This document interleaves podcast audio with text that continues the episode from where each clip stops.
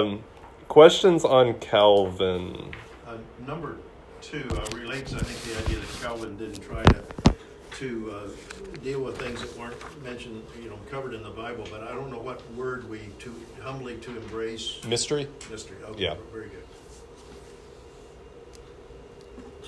And we could, yeah, on that point, you know, any anybody could come to Calvin's writings and kind of judge how consistently he applies that principle or not. I think he does it pretty pretty consistently. Um, others might critique him along those lines. Anything else?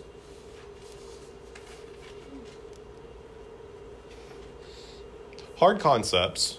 Uh, you can see why some people maybe react strongly against Calvin. Um, you know, my, uh, my, my point here is trying to show that uh, Calvin acknowledges the difficulties even with, with what we just went over. Uh, but at the end of the day, in his mind, these are biblical concepts. And so uh, Calvin, his highest and final authority is the Bible, uh, not human reason, uh, you know, not, not anything else. And so uh, where the Bible speaks, again, he wants to speak, uh, even if it raises difficult questions. But if the Bible raises a difficult question and doesn't answer it, uh, maybe there's something of spiritual benefit that should be going on there for you. You know, um, if the if the Bible raises a question that maybe, let's just be honest for a second. Does the Bible ever say anything that rubs us the wrong way? Do you ever read something in the Bible and go, that makes me a little uncomfortable? Okay. Does God know that you feel that way whenever you read it? He does. So do you need to pretend that you don't feel that way? No. Maybe maybe God is raising some of those questions for you and then is not immediately giving an answer. And and what spiritual growth might God be looking for there? Yeah, maybe faith that he is wise and that he is good. And I don't quite know how to work through this issue, but I'm going to trust that there is an answer and, and that God's, you know, a, a perfect, moral, loving being. Um, maybe it's even an issue. Um, you know, you read Deuteronomy and there's some laws there that, uh, you know, maybe maybe really make your hair on your neck bristle a little bit. Uh, maybe it's something where there really is an answer and you need to study more, but in the meantime, God wants you to trust that there's light at the end of the tunnel. You don't see it right now. You don't see how to how to make that work. You don't see God's goodness in that text, maybe, but you're trusting that it's there, and eventually, as as you grow, he'll he'll show it to you. He'll give you that answer. Um, Calvin wants to leave the door open for things like that, not just reject things that we don't like or or, or something like that. You know, the, the Bible is meant for spiritual growth, not just to give you a bunch of answers to all the questions that you might have. Um, so, again, you know, Calvin's highest and final authority is the Bible over anything else, in, including human reason, human wisdom, anything along those lines. This next lesson flips that.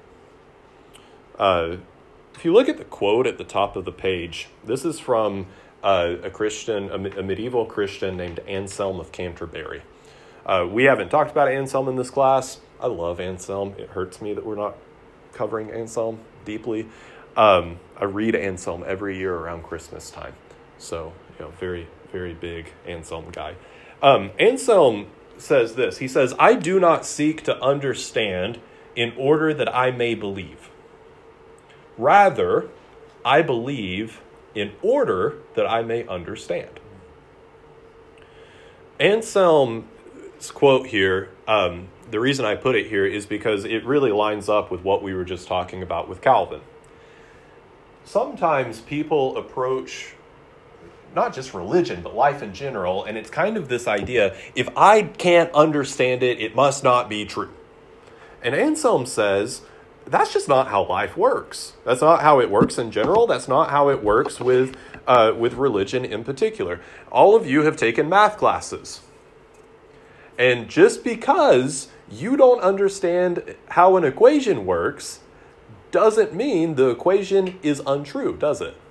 Just because you don't understand right now quantum physics does not mean that quantum physics is a pseudoscience. You, you don't have to understand all the nooks and crannies in order to believe that it is true. Anselm says, I'm not seeking to understand the things of God that I may then respond by believing in God. He says, in fact, I don't think I could ever understand the things of God unless I did what first? Unless I first believed. Remember 1 Corinthians 2. We've received the Spirit, which allows us to understand and then accept the things of God. Right? And so for Anselm, faith first, reasoning second. Faith seeks understanding. But it's not that faith has to be built on having all my answer all my questions answered first. There's a movement that occurs, I'm dating it roughly to the 1700s. That's not fully accurate, but there's a movement that occurs roughly in the 1700s called the Enlightenment. And in the Enlightenment, that order is largely reversed. We're going to have understanding seeking faith. And if, if, if we don't think we can understand, then we should not believe. If it doesn't seem reasonable and rational, and if it doesn't make sense to us, it must be untrue, would be the idea of the Enlightenment. I've called it at the top of the page the death of mystery, rejection of everything that Calvin stood for, basically. Number one, the greatest movement in Europe after the Renaissance and Reformation was the Enlightenment, roughly in the 1700s. During this era, rationalism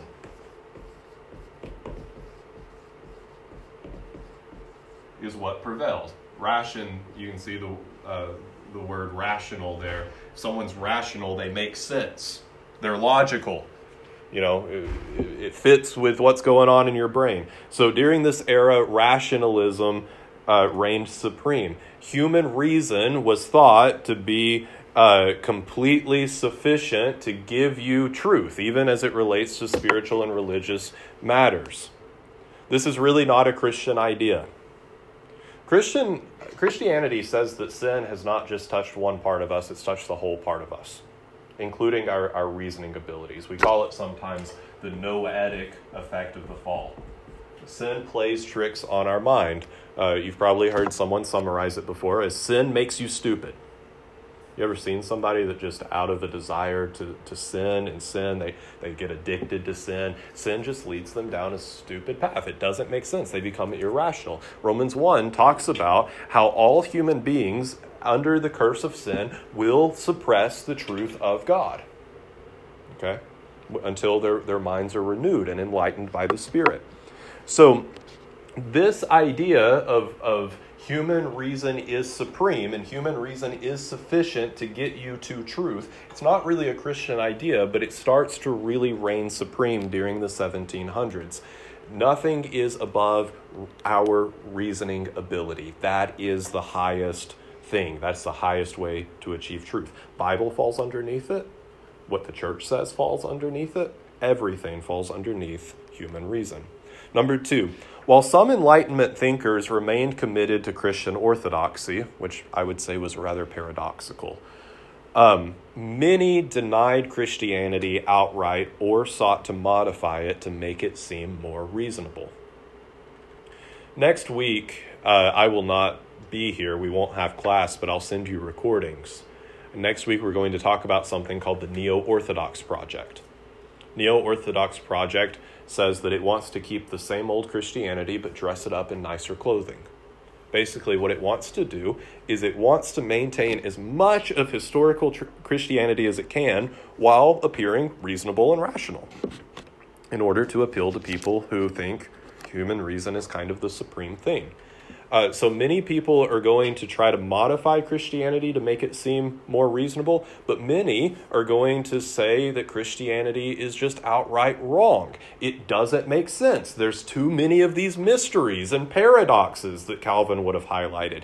They don't line up with our human reasoning ability. It looks not just like mystery, but it, it it's not just tension, but it looks like contradiction. It doesn't seem coherent. It doesn't seem to make sense, an Enlightenment thinker would say.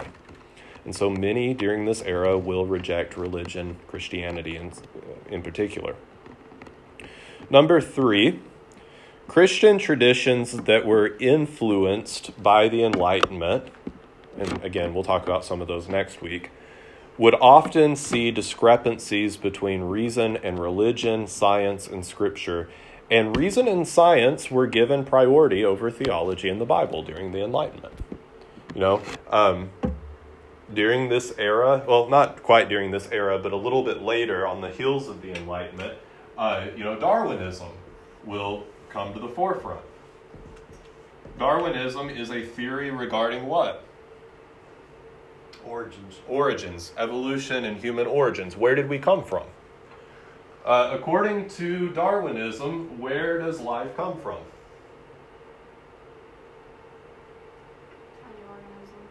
Yeah, there was this big bang that we don't really know why it happened, um, but it happened, and then over a period of billions of years, uh, very small microscopic organisms went through a series of very large and rapid ad- adaptations, and whenever that happens on such a large scale, we refer to it as evolution, and these microscopic organisms eventually grew and diversified and gave, uh, you know, the diversity of species that we have today.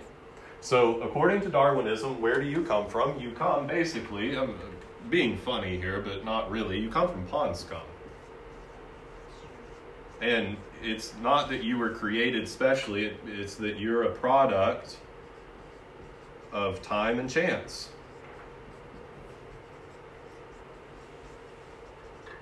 All right, according to Genesis 1 and 2,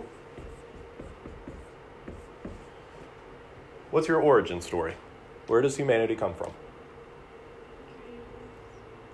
Yeah, God made a man out of the dirt and then breathed into him and gave him life. So, created specially by God in his what?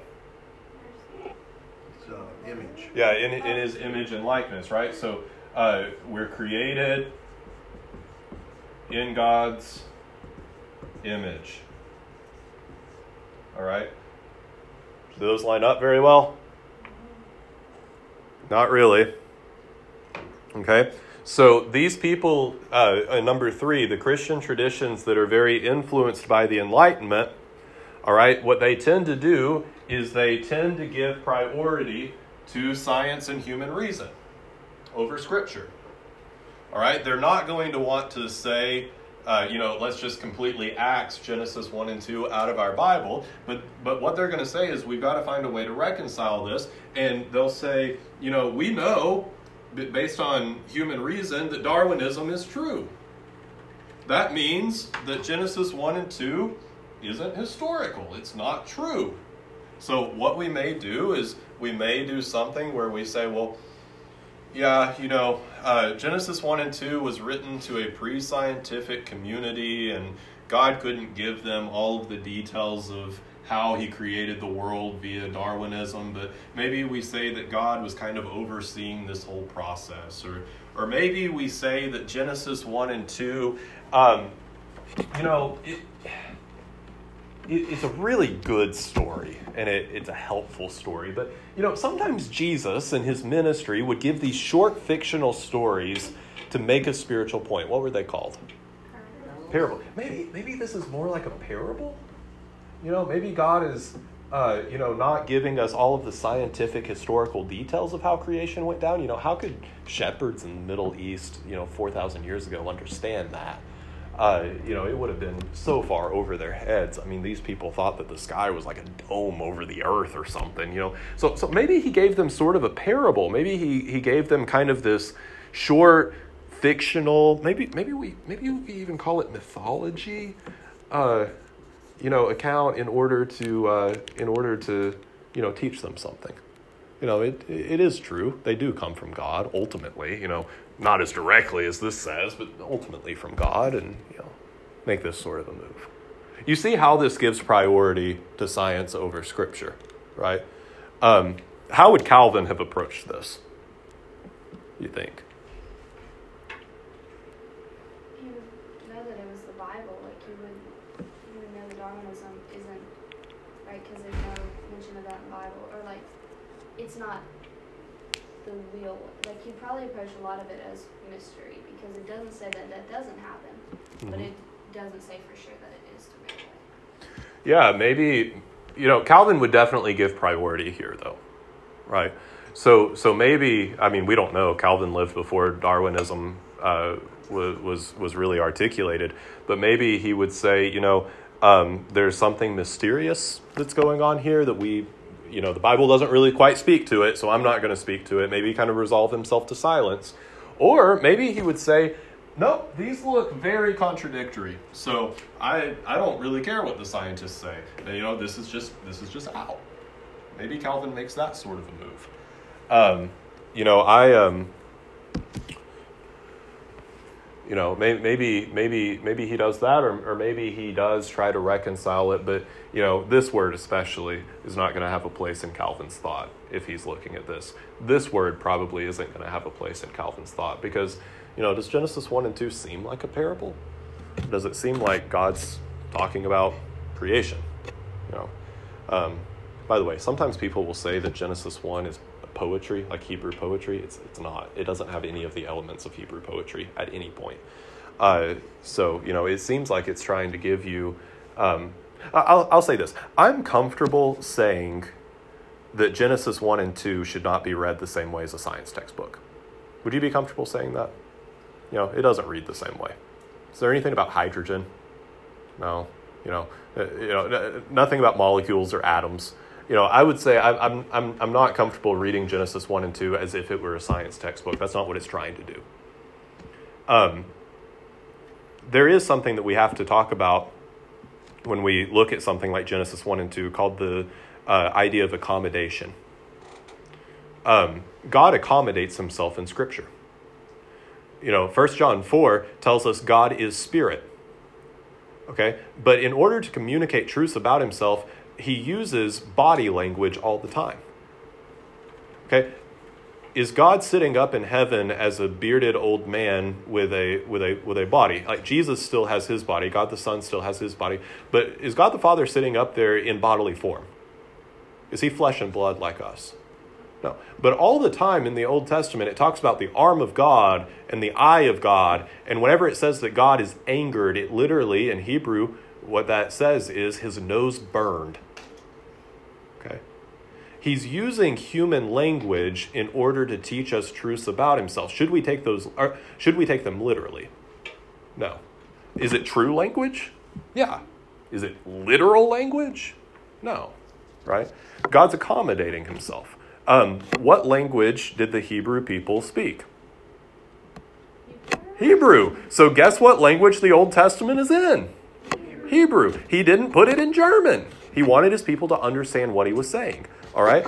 So, you know, is it beyond the pale of the imagination to say, you know, um, maybe Genesis 1 and 2, as we're thinking about creation, maybe God could have been much more scientific. Maybe there's a lot of details that are left out. All right? Uh, weren't really spiritually important for shepherds right after the Exodus to know about. Maybe he put it in terms that they could understand. Maybe he put it in terms that they could get. He was accommodating to them. All right? You know, he's not giving them a 21st century science textbook. Can you imagine that? It's kind of a funny mental image, you know, this this dude who like his job is to just walk with sheep and he's trying to you know memorize the periodic table. And, you know, uh, you know I, I, think that we can go there. I don't think that's beyond the pale of, of the imagination. Calvin goes so far as to say that the scriptures are baby talk. He says in the bible god lisps and slurs to us as he accommodates to us you know any thought that we have about god is far short of the reality If you closed your eyes and thought about God's grace, are you even close to comprehending it? One of my professors used to say it's like a kid that draws. A, have you ever had a kid draw a picture of you? And then they come up to you and they're like, look. And, and you're like, what's the question that you always ask? You don't want to guess what it is, so you say, oh, that's so good. Will you tell me what it is? You know? And then they say, oh, uh, Mr. Jack, this is you. And, you know, part of you maybe wants to be offended by that. You're, I don't look like, what is up? My ears are like two different sizes. My nose is disproportionately long. But do you get mad at them? No. You think it's sweet. And what do you do? You take it home, and where do you put it? On the fridge. All right. My uh, one of my professors used to say every theological thought we have about God is like a kid's refrigerator art compared to the reality, right? Um, God is condescending to us. He's beyond language. Can our language really comprehend him? Of course not. And so, you know, the entire Bible is is accommodation. How much more does Genesis one and two have to be to you know these people that you know are, are primitive hunter gatherer type farmers? Uh, you know, it, we shouldn't expect it to read that exact same way. But there's something that we do have to do whenever we come to this issue, and uh, I would suggest that enlightenment stuff usually goes too far. It's it's willing to really marginalize what the Bible says in order uh, to give most of the space and room to human reason and science, and it, and it's really almost disrespectful to the scriptures. Uh, going on, number four, in Enlightenment Christianity, which we might also call progressive, which is what goes in the blank progressive, or we might call it liberal, or the, the term that I kind of like the most is post conservative theology. Uh, we're, we're moving beyond, they would say, we're moving beyond what uh, you know historically Christians have believed. We're not conserving those beliefs. We're, we're moving forward in them, we're progressing in them. That would be their argument. Uh, Enlightenment Christianity was convinced by a fellow named David Hume that belief in miracles, for instance, was unreasonable. Hume was, was an atheist, but he influences a lot of Christians. Um, I was reading a book for an ethics class recently written by a Christian, and almost every page he was quoting David Hume. Um, so, what's an example of uh, you know these people kind of marginalizing the scriptures, putting human reason above the words of scripture? Yeah. Sorry. Um, so David Hume, that belief in what was unreasonable? Miracles. And how do you spell his name? H U M E. So, so this is a good uh, illustration of what we're talking about here. All right. David Hume is an atheist who really does not like religion. And, and he's trying to show that belief in Christianity is unreasonable. And if Hume were in class right now, uh, he would try to convince you that it's not reasonable to believe the miracles recorded in Scripture. This is how he would do it. All right? Um, let's say that Isaac was, was outside. He was working on the roof of the building. All right? And, and let's say that he's outside working on the roof of the building, and Sophia's on the bridge out here, and she comes walking over. And whenever she comes walking over, she sees Isaac slip and fall, and his leg breaks in two. And I'm talking like bone out of the flesh. Oh. It is broken. Isaac is screaming in pain. And Sophia starts running towards him to see if there's anything she can do with her Summer Institute nursing knowledge to help.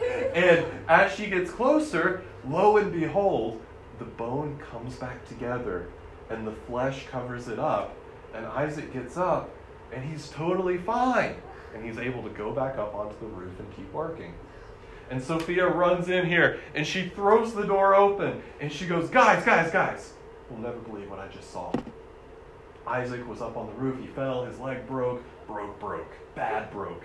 And then miraculously, it was healed. Are any of you going to believe her? No, no.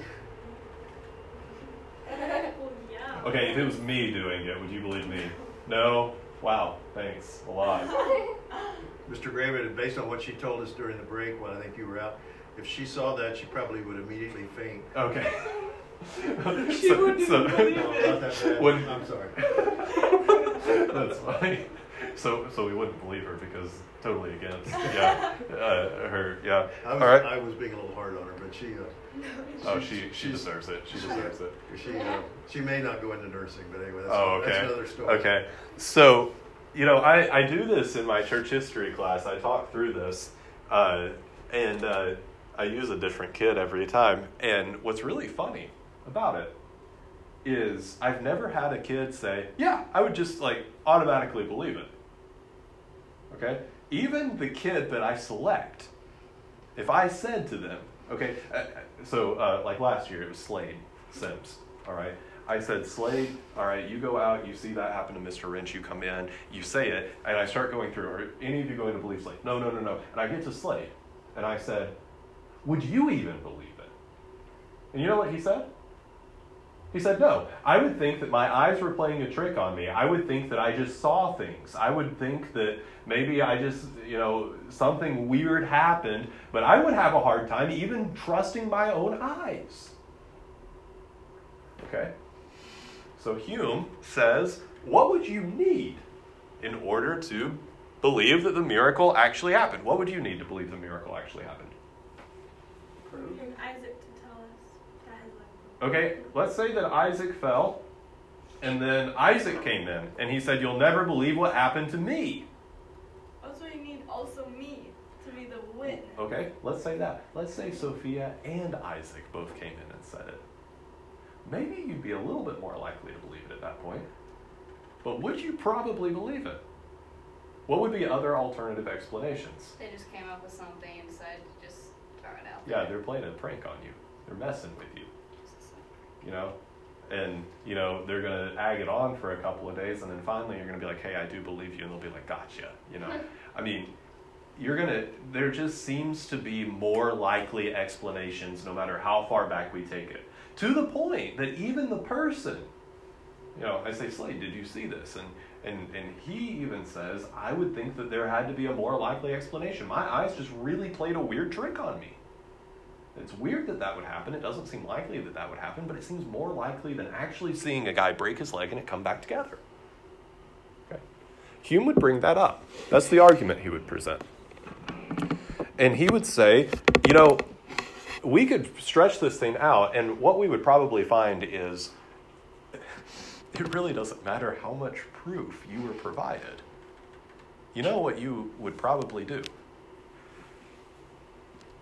Probably still, even if you did believe it, you would do it reluctantly. Even then, you would have a really hard time believing it. Okay? We're, we're not accustomed to seeing things like that. And so it's hard for us to really believe it. Plus, we have all these stories where people say this miracle thing happened to me and it's been debunked. We've seen that happen so often. Right? So Hume would say, okay, if you are so resistant to believe in modern day miracles.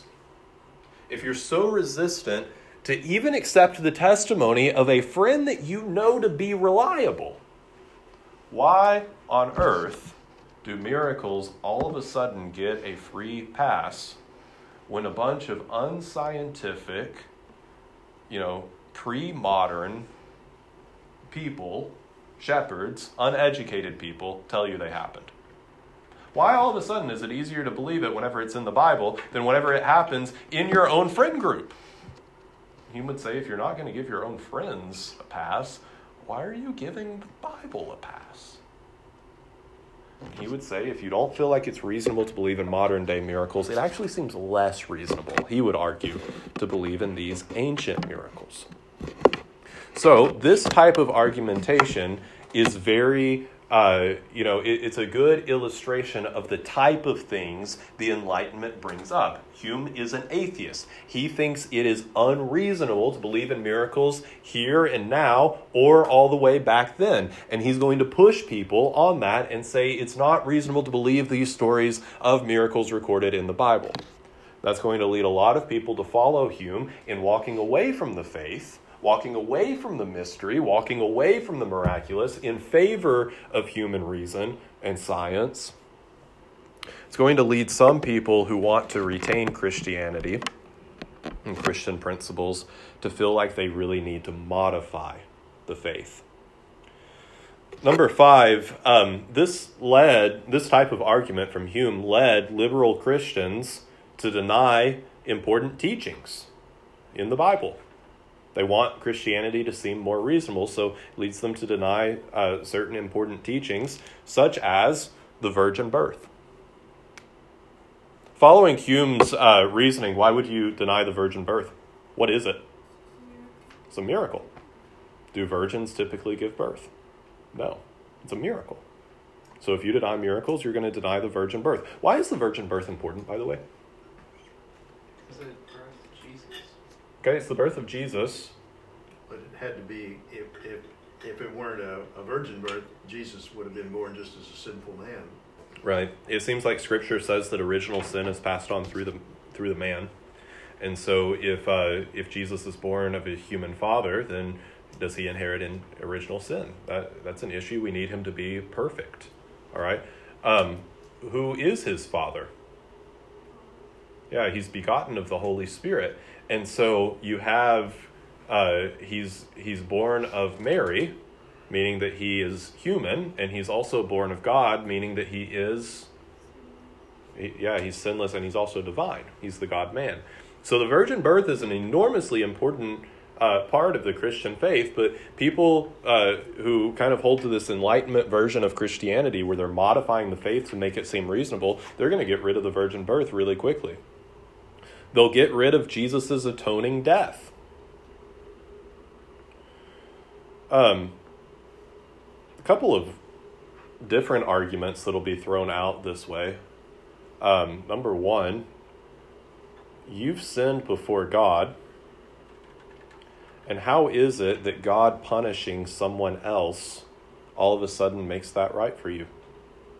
But imagine it in a law court situation. You go to Ray County Courthouse, all right? Uh, do this again, all right? Um, let's say that I commit a crime.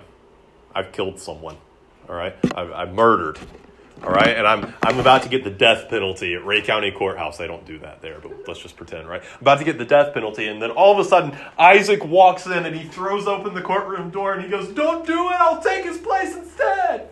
And the judge says, Yeah, makes sense. And they kill Isaac and they let me walk free. Is that just? Okay. A liberal Christian is going to say, if you don't think it's just in Ray County Courthouse, why does it all of a sudden become more just in the courtroom of the cosmos? It's just in a life for a life, but it's not just in you Letting them murder you. letting murder because, yeah. What do murderers deserve? Okay, they deserve death. What do sinners deserve? Mm. Okay. So, why is it that an innocent man can take my death penalty in God's court, but we would say that it's wrong for an innocent man to take my penalty in a human court? I have a couple of very good answers to that question. I'm, I'm going to withhold them for now because I want us to, you know, part of this class, remember, is to be able to get in other people's shoes. And why do we want to do that? So we can understand, we can deal with their arguments at the best. Because, you know, I could just throw up a, a straw man and make this look stupid and knock it down, and have we actually learned anything? No. We got to let ourselves be challenged, okay? So maybe these questions make you a little bit uncomfortable. I would say that's a good thing. You learn when you're uncomfortable. You, you don't learn when you're comfortable most of the time, all right? So I think that we have, Christianity has very good answers to this. Uh, I'll throw that out there. We're not going to deal with them quite yet. We can we can do that whenever we do Q and A towards the end. All right, but let's let's keep going. Uh, so deny the virgin birth, deny Jesus' atoning death. Um, they deny the resurrection. What is the resurrection? Jesus rise from the dead. Okay, Jesus rising from the dead. Um, do dead people come back to life? Not typically. Uh, have you ever seen that happen? No, uh, especially not after three days. And so this would qualify as a miracle. You know, Jesus' death on the cross would qualify as a miracle as well. Somehow Jesus dies and that makes you totally right with God. That's a pretty miraculous thing that's happened. So, you know, all these things would, would, would fit the bill of miracles. Um, so the resurrection, the heartbeat of Christianity, liberal Christians deny that it actually happened. They don't believe in a physical resurrection. They don't believe in a bodily resurrection of Jesus. We'll talk about what they do believe in in a second right? They're, they're going to deny that he actually physically rose from the dead. Uh, therefore, they will also deny the second coming. Why? Is he in heaven? No, he's in a grave somewhere near Jerusalem. So, second coming is, is denied. Uh, they're going to usually deny the afterlife. Liberal Christianity, Enlightenment Christianity will usually deny that there's an afterlife. Uh, can you use science and prove that a person has a soul? No. No, you can't. Um, you know, especially not a soul that's immortal. All right, all that you can prove through science is that we are material. And so uh, this is something supernatural about us that science can't prove. So uh, Enlightenment Christianity will typically deny that. Or if they do teach an afterlife, um, typically they only teach one part of the afterlife. Which part do you think? Heaven. Heaven. All right, the idea of hell will not be very appealing to them. They'll also get rid of things like the Trinity and the Incarnation. These are mysterious things, and we want everything to be fully reasonable. So, Enlightenment Christianity is usually what we call it uh, Unitarian. They don't believe in the Trinity. They believe that basically what Arius believed, if you can think back to that lesson. Okay. Uh, number six, because Scripture wrongly taught all these ideas, Enlightenment Christians denied the truthfulness of Scripture as well. Okay, Scripture can be uh, um, uh, it can be inspirational. It can be helpful as you try to live a moral life. The Scripture contains truth, but is it historically and scientifically accurate? No, according to liberal Christianity. Number seven, Enlightenment Christians uh, what they will do is seek after the historical Jesus, distinguishing him from the Jesus of faith.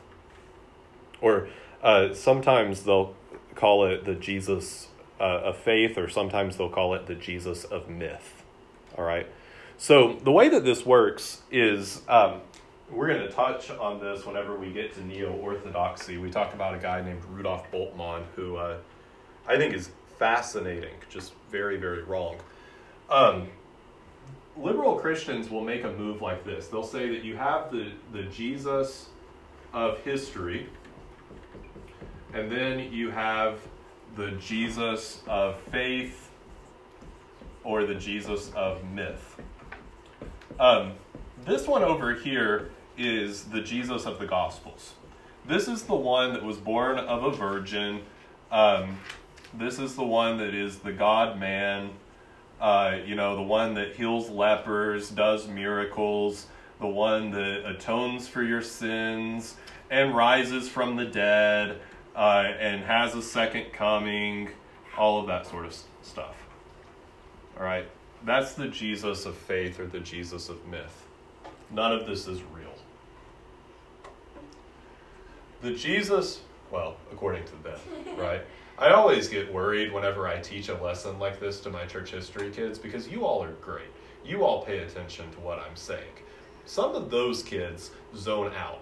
And then I make a statement like that and it catches their ear, and I think to myself, I'm going to get the worst parent email later. What do you mean the second coming and the resurrection aren't real? Well, if your kid had not been sleeping, we wouldn't have this problem, right? It's terrifying. It's my least favorite part of my job. Um, pulpit ministry can be the same way sometimes. Uh, I had a lady one time um, get upset with me about something I said in a sermon, and I said, Well, I didn't say that. I said this. It was something that sounded similar. And she goes, Oh, well, that makes sense. I didn't have my hearing aids on. and she was really upset with me. I was like, Well, maybe, uh, maybe put your hearing aids on next time.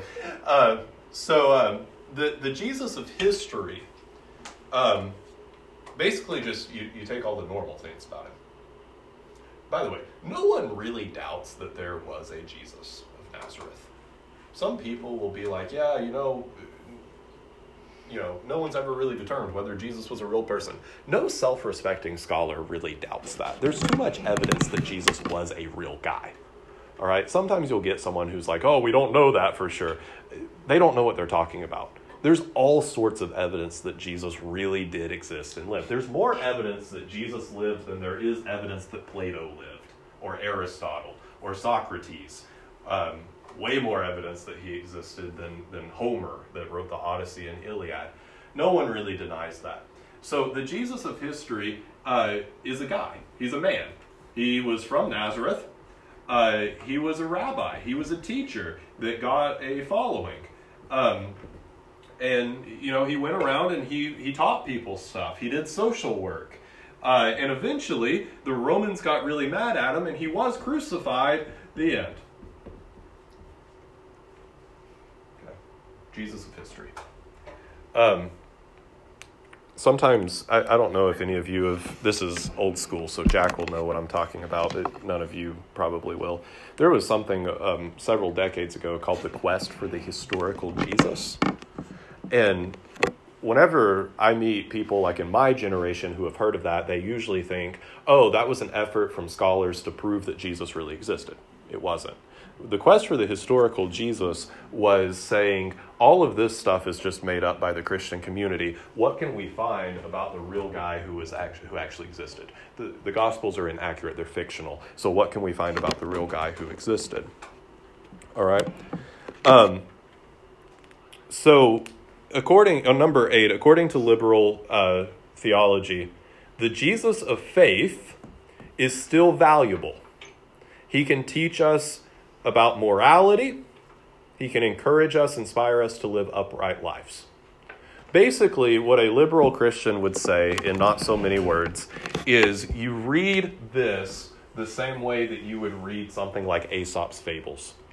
You guys know Aesop's Fables? Uh, tortoise and the hare type stuff, right? Uh, is are those stories real? Did they actually happen? I like to think that they did, but they didn't, right? Um, would love to see that someday. Uh, but, uh, you know, they, they didn't. But every time you read one of the Aesop's fables, they have like a moral of the story attached to it. So, what's the moral of the story for the tortoise and the hare? Slow and steady wins the race. Yeah, slow and steady wins the race. Okay, um, and you know any of those any of those fables has a moral attached to it. What liberal theology would say, and and again this is what's kind of birthed out of the Enlightenment, is the Gospels are valuable, but read them sort of like Aesop's fables. All right, what is it really driving at? Jesus heals a leper in Matthew eight. He touches the guy, he heals the guy. What is that story trying to communicate to you? Well, we would interpret it and say, well, you know, in Scripture, leprosy is a picture of sin. And what this is saying is you can go to Jesus, and if you ask him, he is willing and able to cleanse you from all your sin. Liberal theology would say, no, not that. What liberal theology would say is Jesus was someone and, and I think this is true too, but this is where they're going to limit it. They're going to say Jesus was someone who was willing to go to the outcast, to the least of these. He was somebody that was willing to show love to, to the overlooked and the marginalized.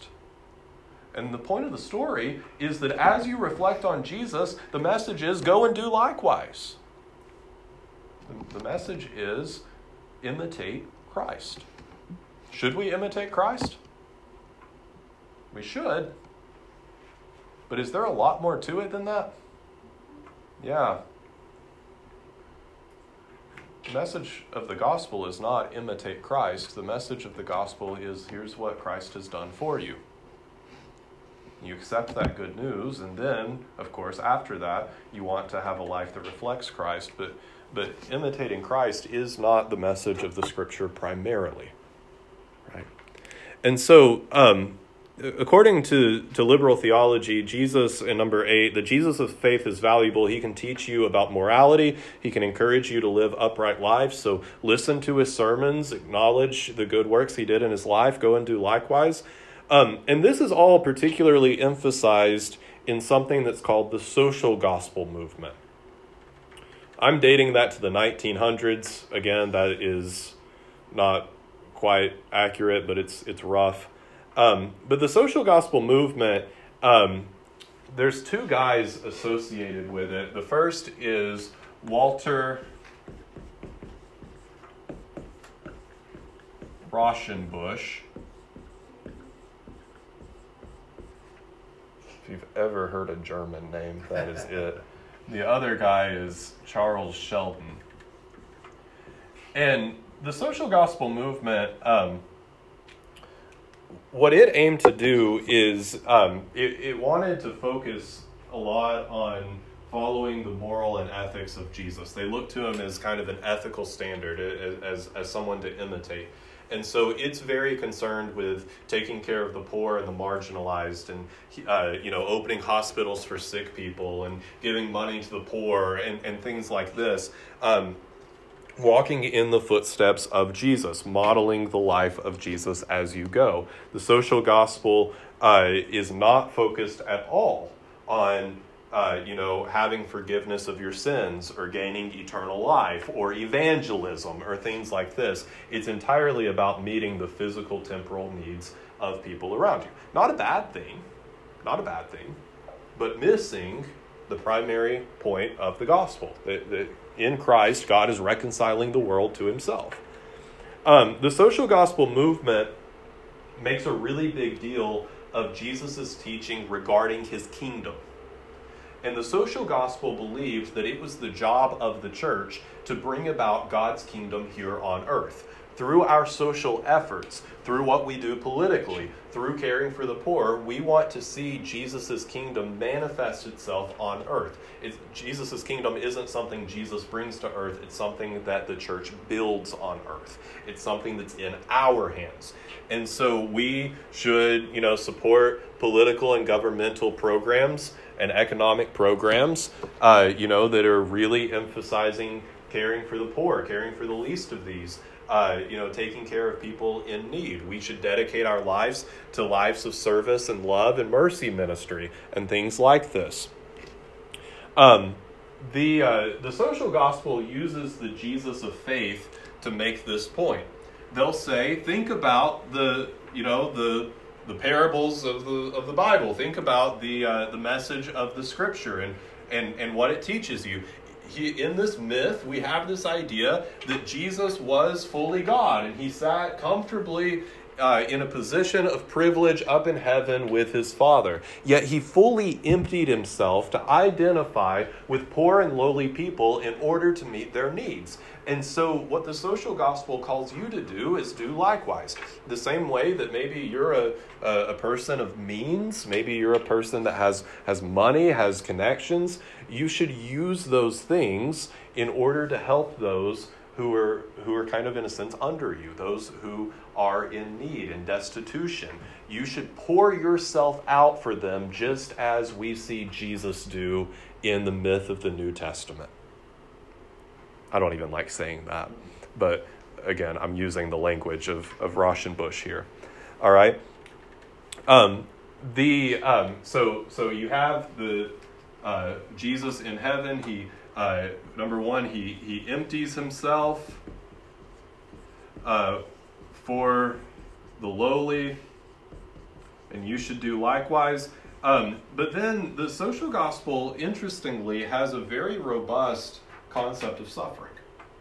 They say whenever you start, you know, really affiliating yourself with the poor and the lowly, and whenever you start pushing for policies uh, that are going to help those people, and you start pouring yourself out for those people, it threatens those who are in power.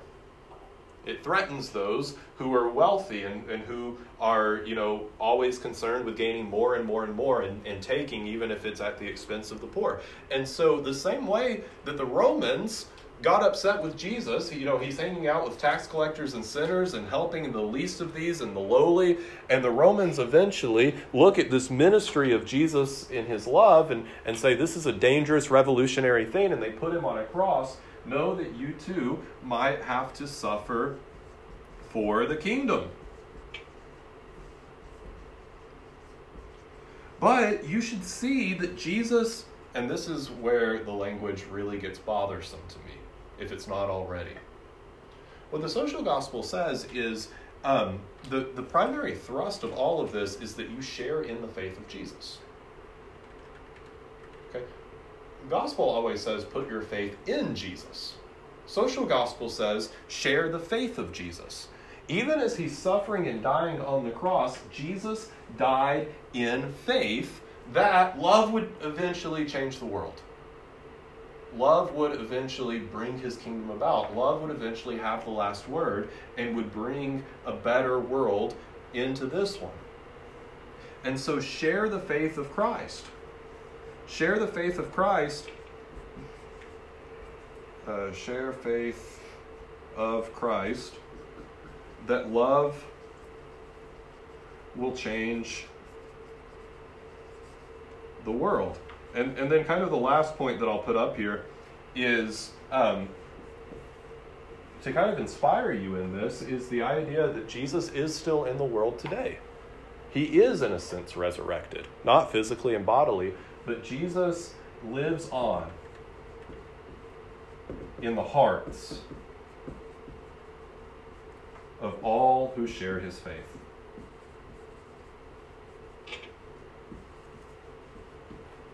So, is Jesus physically, bodily alive? No, but he's alive in your heart. Sounds like a Disney movie. You know, he's alive in your heart because you share in his faith that love will change the world. No place for miracles in this. No place for, you know, you're a sinner before God, but Christ has died to make you right with him. Uh, obviously, no place for an actual resurrection. And it's not that Jesus is even really Savior here, it's that you, uh, he, he's your model. He's your forerunner, and you follow in his footsteps. It's not really Savior language, it's more leader language. All right? Not necessarily that leader language has a place in the New Testament, all right? But it's not the primary thing right? Jesus is our leader. He is the person whose footsteps we're supposed to walk in, but primarily he's Savior, and the social gospel doesn't leave any room for that. Um, in number eight, I give you the motto of the social gospel. Uh, to read it one more time, this was particularly emphasized in the social gospel movement, which focused on what would Jesus do. You ever had one of those bracelets? WWJD, what would Jesus do? Keep seeing them everywhere. Yeah. Based on the social gospel. Charles Sheldon, that's the uh, subtitle to one of his big books. What would Jesus do? All right, that's the question that they want to ask. If Jesus were here right now, what would he do? And I want to do what he would do. Is that necessarily a bad thing?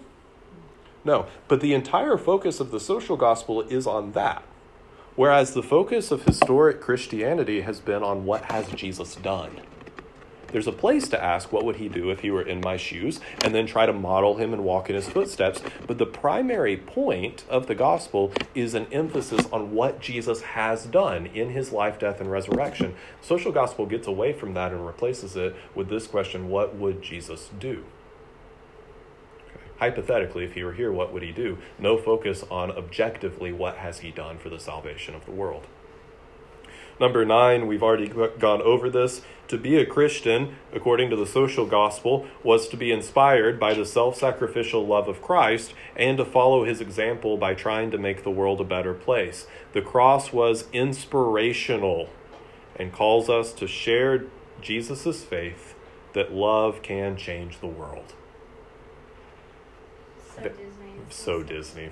So Disney.